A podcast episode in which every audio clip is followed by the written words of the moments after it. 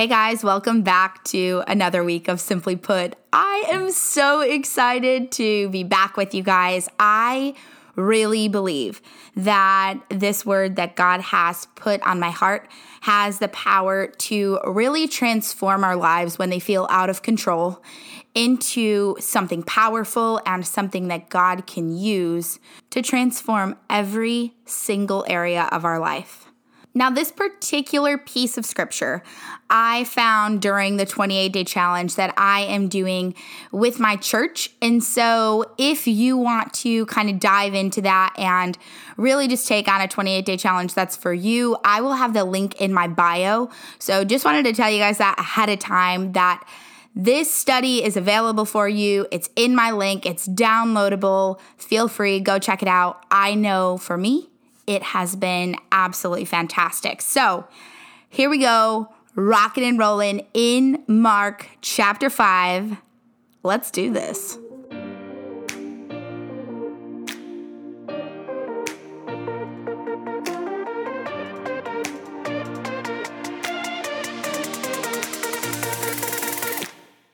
Welcome to Simply Put, a podcast that has been brought to life with you in mind.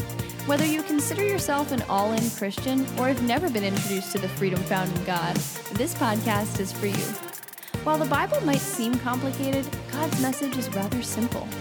Every week, you can expect Britt to take God's Word and break it down into something we can all better understand. Now, here's your host, Britt. All right, guys, so we are picking up in Mark chapter 5, verse 1.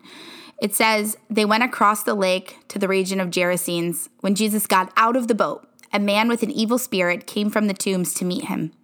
This man lived in the tombs, and no one could bind him anymore, not even with a chain. For he had often been chained hand and foot, but he tore through the chains and apart broke the irons on his feet.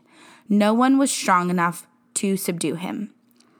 And I want to stop right there before we talk about anything that this man did after that or his response to these chains. So here's what's going down. Jesus crosses the lake to the region of Gerasene, and when he gets out of the boat, he is met by this man who has an evil spirit living in him, who we later find out his name is Legion. And what I found so interesting about this is the way that Legion wasn't chained physically, but he was definitely chained spiritually. And we see this. It says, For he had often been chained hand and foot, but he tore the chains apart and broke the irons on his feet. No one was strong enough to subdue him.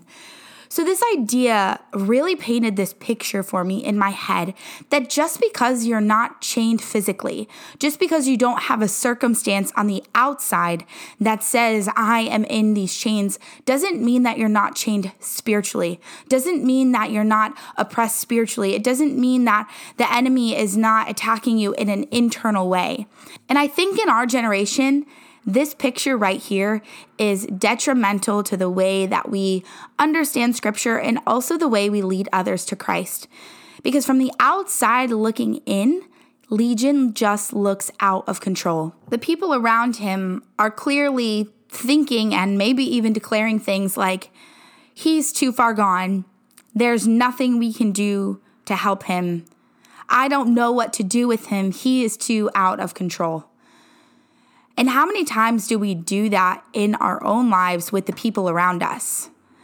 I can easily name five or six people that in my own life I have thought, I just, I'm just not sure what God could do with that.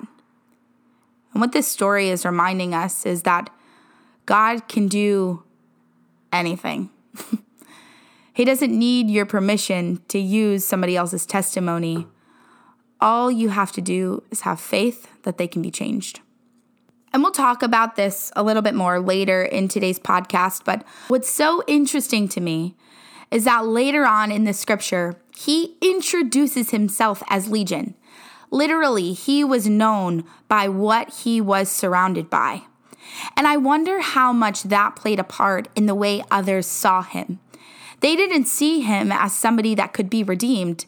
They saw him as somebody that was completely surrounded by evil spirits. And how much of our perspective in our life influences our behavior? So this man is living in the tombs and no one can bind him anymore. Basically, nobody can control this man. It says in verse 5 Night and day among the tombs and in the hills, he would cry out and cut himself with stones. And this verse really struck me because it's not as if Legion is pretending like he is okay, and it's not as if he isn't hurting. He is publicly hurting and he is vocalizing that hurt. And even in that, people don't know how to respond. And what we see in this story is we see how Jesus responds. And really, what it does is it prompts us to respond in the same way. I think one of the toughest things to do is when we see someone hurting, is to call them higher. What do we say? How do we say? What if we're wrong? What if we say the wrong thing? And what Jesus is saying is, I don't need them to see faith in you. I just need you to introduce them to me. So it says in verse 6 when he saw Jesus from a distance, he ran and fell on his knees in front of him. He shouted at the top of his voice, What do you want with me, Jesus, Son of the Most High God? Swear to God that you won't torture me. For Jesus had said to him, Come out of this man, you evil spirit. So there is a lot taking place in just these two verses from this passage. So when he saw Jesus from a distance, he ran and fell on his knees, which tells us this man had to have known somehow that this was Jesus the Messiah coming his way. But how he responds tells us a little bit about his perspective of not only who God is, but also who Jesus Christ is. He asks him two questions What do you want with me, Jesus, Son of the Most High God? And then he declares, Swear to God that you won't torture me. Now, these two statements really bring to light a lot of the perspective that Legion had about God and about his healing. And I think this is where so many of us get caught up, and this is such a common fear of the heart of an unbeliever. It's not that they don't want anything to do with God, but often they question that same thing but what does God want to do with me? See, this is not God's character, friend. There is a perspective of Christ that keeps us in spiritual chains, that thinks he is out to torture you, or he is out to get you, or he is out to trip you up. And that is not his character. And that's why I believe Jesus bypasses those statements. He doesn't even respond to Legion. It's not like he says, Oh, Legion, well, I'm here to do this and do that and can't guarantee the future. He doesn't say that literally. All he does is he addresses the enemy first and then asks Legion's name. It says in verse 8, part B For Jesus had said to him, Come out of this man, you evil spirit. Jesus doesn't answer Legion's questions.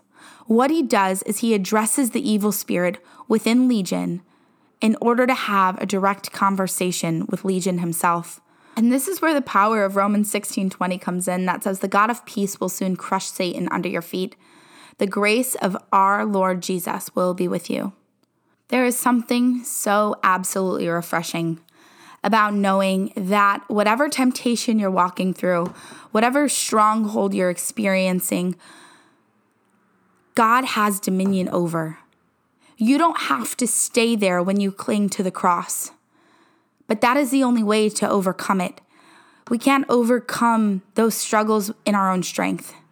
It's only through God that those chains will be broken. So once he addresses the evil spirit, he then asks Legion his name. And at first, I thought this was kind of a weird question because Obviously, we know Jesus probably knows his name. But it's almost as if he's saying, I know who you are, Legion, but do you know who you are? And again, I want to go back to the meaning of his name because his name literally means a number of things. What I find so interesting about this is that he was being called by what he is surrounded by. Over and over again, it was as if the people around him were reinforcing the fact that he was surrounded by evil spirits. And I think this says so much, not only about our name, but also about the words that we speak over ourselves. But something so strange happens next. Immediately after Jesus asking his name, he doesn't even ask for healing. What he asks is that he would not send the spirits that were in him to anyone else. It's almost as if, without even realizing it, Legion was living out God's greatest commandment that we are to love our neighbors as ourselves. Because Legion, what he's saying is, I'll take it, but please don't put these evil spirits on someone else. But then we have like a flip script kind of thing because in verse 11 it says, A large herd of pigs was feeding on the nearby hillside. The demons begged Jesus, Send us among the pigs, allow us to go into them. Man, like even the demons want to belong. And I love that they're begging Jesus because over and over again, this reiterates the fact that Jesus has dominion over anything you are experiencing when you cling to Him. And you know what Jesus does? He sends them into the pigs. It says in verse 13, He gave them permission, and the evil spirits came out and went into the pigs. The herd, about 2,000 in number, rushed down the steep bank into the lake and were drowned. Now, when I read that, I kind of was like, why pigs? You know, like Jesus, really pigs? That that's your animal of choice like that's a weird animal to choose. But as I really spent time researching this and just kind of looking at the trajectory of pigs in the Bible, is that in Leviticus 11 27, God forbids his people to eat swine. So ultimately, Jesus is casting these evil spirits into something that his children shouldn't be touching in the first place. And this idea alone really got me thinking about how many battles do we face by putting our hands into something that God has asked us not to touch. Because what happens, and the only way that these evil spirits come out of Legion, is that they are then casted into the pigs, which are not allowed to be touched by God's children. So Jesus casts these evil spirits into something that he forbids his children to touch in the first place. And I just have a question like how many of us are we facing something is there something within us that we can't overcome, but we can't overcome it because we shouldn't have been there in the first place. And what I believe God would say is cling to me, ask it to flee, and I will do something great moving forward. So all of this happens, and the people report to the town and the countryside, and they're running to Jesus. And when they get there, instantly they see this man, Legion, sitting upright and normal. It says in verse 15 When they came to Jesus, they saw the man who had been possessed by the legion of demons sitting there dressed in his upright mind, and they were afraid. Now, I got stuck on this because I can't figure out why these people were so afraid. I mean, they asked Jesus to leave their region because they're so scared of his healing. And no offense, but remember in verse 5 where it said, Night and day among the tombs and in the hills, he would cry out and cut himself with stones? I just wonder if the people heard him. Like, if they went to bed every night and they were like, oh, Legion, there he goes, crying out again, had they gotten so used to him being out of control that they didn't expect change? And then when change came, they were terrified that they too might have to change something within. I don't know the answer to this, but I'm not sure why else they would be afraid. I think we become most afraid when we know that there's something that needs to change within us that we really, if we're honest, don't want to surrender to God. Again, no answers, just thoughts. a lot, a lot of questions. So pick up in verse 18. The people had just asked Jesus to leave their region. And it says, as Jesus was getting into the boat, the man who had been demon possessed begged to go with him. Jesus did not let him, but said, Go home to your family and tell them how much the Lord has done for you and how he has had mercy on you. So the man went away and began to tell Decapolis how much Jesus had done for him, and all the people were amazed. What I love so much about God's grace is it meets you where you are, but it doesn't leave you where it found you. What I love so much about Jesus is that he always sends us back into circumstances to show the ways he has healed us most. And I have to imagine for Legion, he was probably pretty ashamed and a little bit nervous walking in there. Remember the people's reaction to his healing.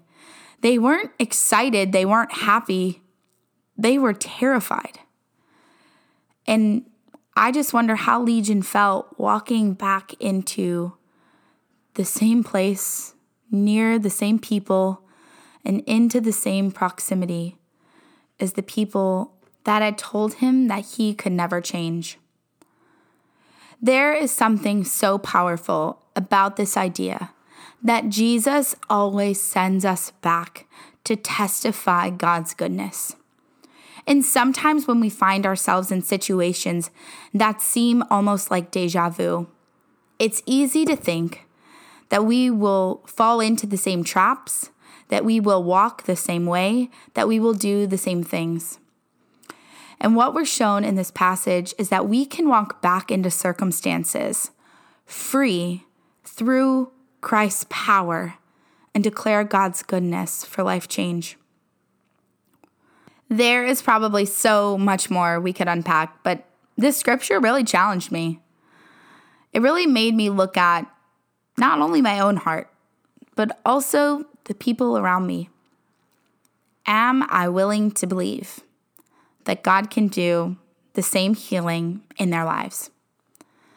That whether it's a friend or a loved one or a spouse or maybe even yourself that feels a little bit out of control.